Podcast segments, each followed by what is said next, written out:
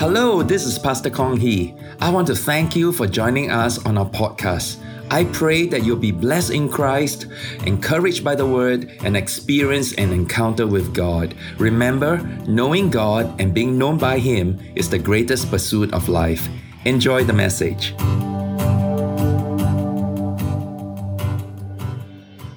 Recently, someone asked me about the apocalyptic writings of the Bible specifically those prophetic texts concerning the end times, like the book of Revelation. The question is whether these passages are really predictive of the future, or are they merely a record of the past? There's this theory that Revelation may not actually be a prediction of future events. Instead, they are just a postdiction of what had already happened in history. So this person asked me, about the concept of ex eventu prophecies. That isn't it wrong to read Revelation and other end time scriptures literally? Okay, this is my response.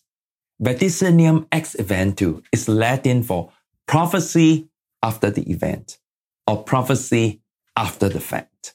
This is a theory that some authors of the Bible has information about events that had happened but they wrote them in the Bible to make them appear as if they were prophecies that had yet to take place.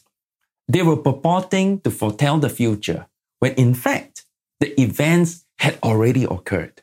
It is history being deceptively misrepresented as prophecy. Many liberal theologians believe and teach that it is okay because the Bible is not meant to be read literally or taken too seriously. Now, the origin of Vaticinium ex eventu can be traced back to Porphyry, a non-Christian philosopher of the 3rd century AD. He was very hostile towards the church and wrote a 15-book series called Against the Christians. Porphyry argued against the genuineness of the book of Daniel. And by doing so, he sought to disprove the accuracy of scripture. Now, Daniel in the Bible was considered a true prophet because he had accurately foretold the four consecutive world empires after his time Babylon, Medo Persia, Greece, and Rome. In his famous 70 week prophecy, he accurately prophesied the first 69 weeks or 69 consecutive blocks of seven year periods from the rebuilding of Jerusalem and its temple to the triumphal entry of Jesus and the subsequent rejection of the Messiah in the holy city, almost 600 years before they happened. He also correctly predicted the division of the Greek Empire, the Laodicean War, and the desecration of the temple in Jerusalem by Antiochus IV Epiphanes. In the Gospels of Matthew, Mark, and Luke, Jesus Christ himself alluded to Daniel's final 70th week when another future Antiochus Epiphanes will arise. This man will be the Antichrist. This final seven year period will only be fulfilled at the end of time. Then the Son of Man will return with the clouds of heaven to establish his everlasting kingdom on earth. Porphyry challenged all these. He said there was never any genuine predictive element in the book of Daniel. Daniel never wrote those prophecies in 540 BC. Instead, it was written by a scribe later on in the second century BC. In other words, the book was a prophecy after the fact. The real author had lied in order to encourage the Jews who were severely persecuted to revive their hopes at that time, wanting them to believe that the Bible they read was indeed a supernaturally inspired book and that God was in full control of their destiny.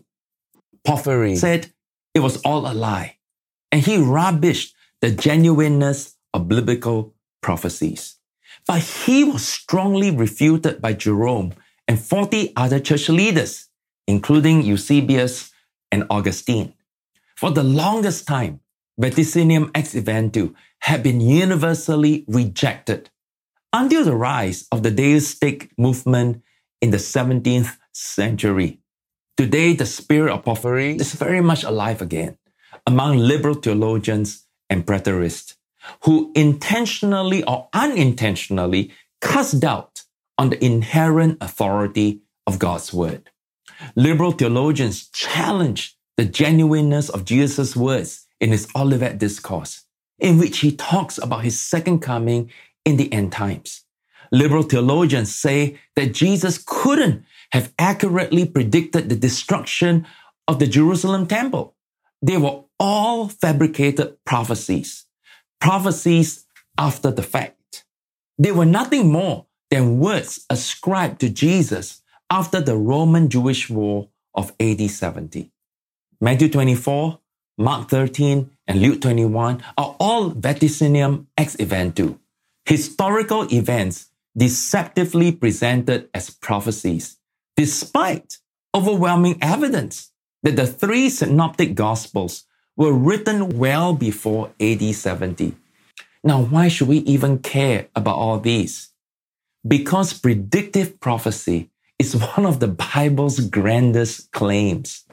Predictive prophecy demonstrates the reality of God and his sovereignty over his creation. God says, I have declared the former things from the beginning. They went forth from my mouth, and I caused them to hear it. Suddenly I did them, and they came to pass. Even from the beginning, I have declared it to you. Before it came to pass, I proclaim it to you. Isaiah chapter 48, verses 3 and 5. When the Bible was written, either the prophets or apostles had genuinely predicted the future or they didn't.